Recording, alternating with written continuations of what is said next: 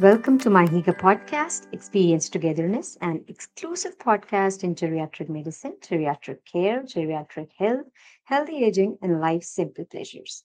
miHygge discovered trusted senior living and care. miHygge was founded on the concept that senior living and senior care is something worth celebrating.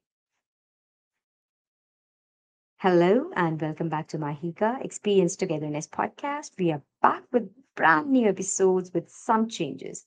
Now you can listen to our bite-sized informative episodes within 15 to 20 minutes and pick up the next topic for next time. Also, feel free to share them with people in your family, amongst your friends, whoever needs this information. So go ahead and share the episodes and we'll keep coming back with more and more. Do let us know your views about the same.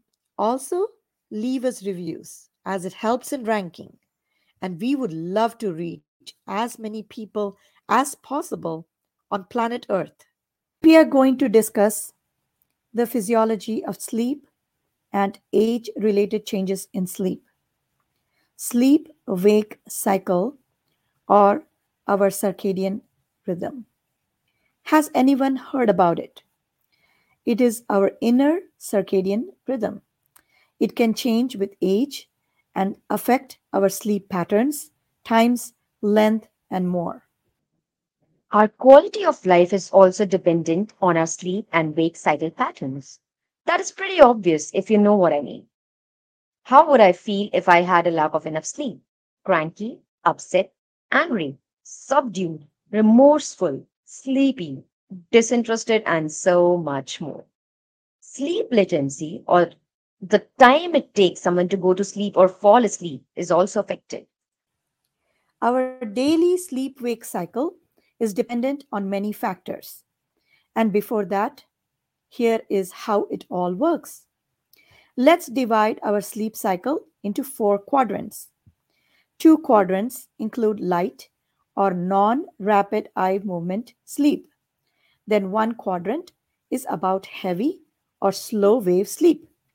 And the last quadrant is about rapid eye movement sleep. In the elderly, both non rapid eye movement sleep and rapid eye movement sleep decline.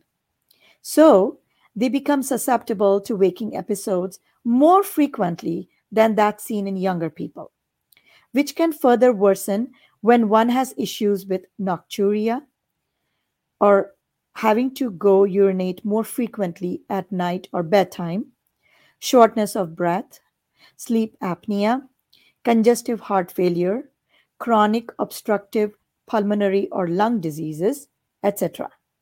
So they end up waking up not refreshed and alert. Now, this can further affect their mental health, and the cycle keeps worsening.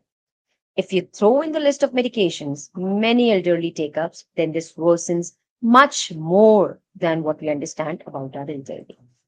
Thank you for sticking till the very end. And I'm sure you are curious and have a lot many questions about palliative care, and we promise to be back with more information. We want to help our beloved elderly find a cozy space where they can live, retire, or get care all while saving time, resources, and the environment. We want to promote the mental health and well being of our seniors through education, empowerment, and experience.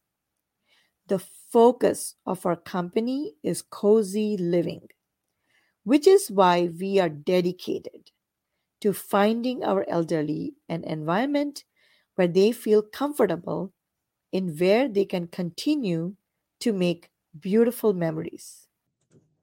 Our email is contact at mihygge.com. I'm looking forward to hearing from you in the form of questions, reviews, subscriptions, and a lot more. Here's wishing all our listeners health, wealth, and miHygge. We look forward to connecting once again. Shruti, myself, and Team miHygge.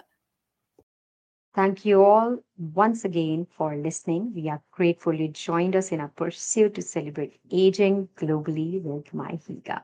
You can explore our blogs, our podcast, They are free to read, free to hear, and easily available on our website www.mihygge.com. Sign up for our exclusive special newsletter, Discover Senior Living with miHygge.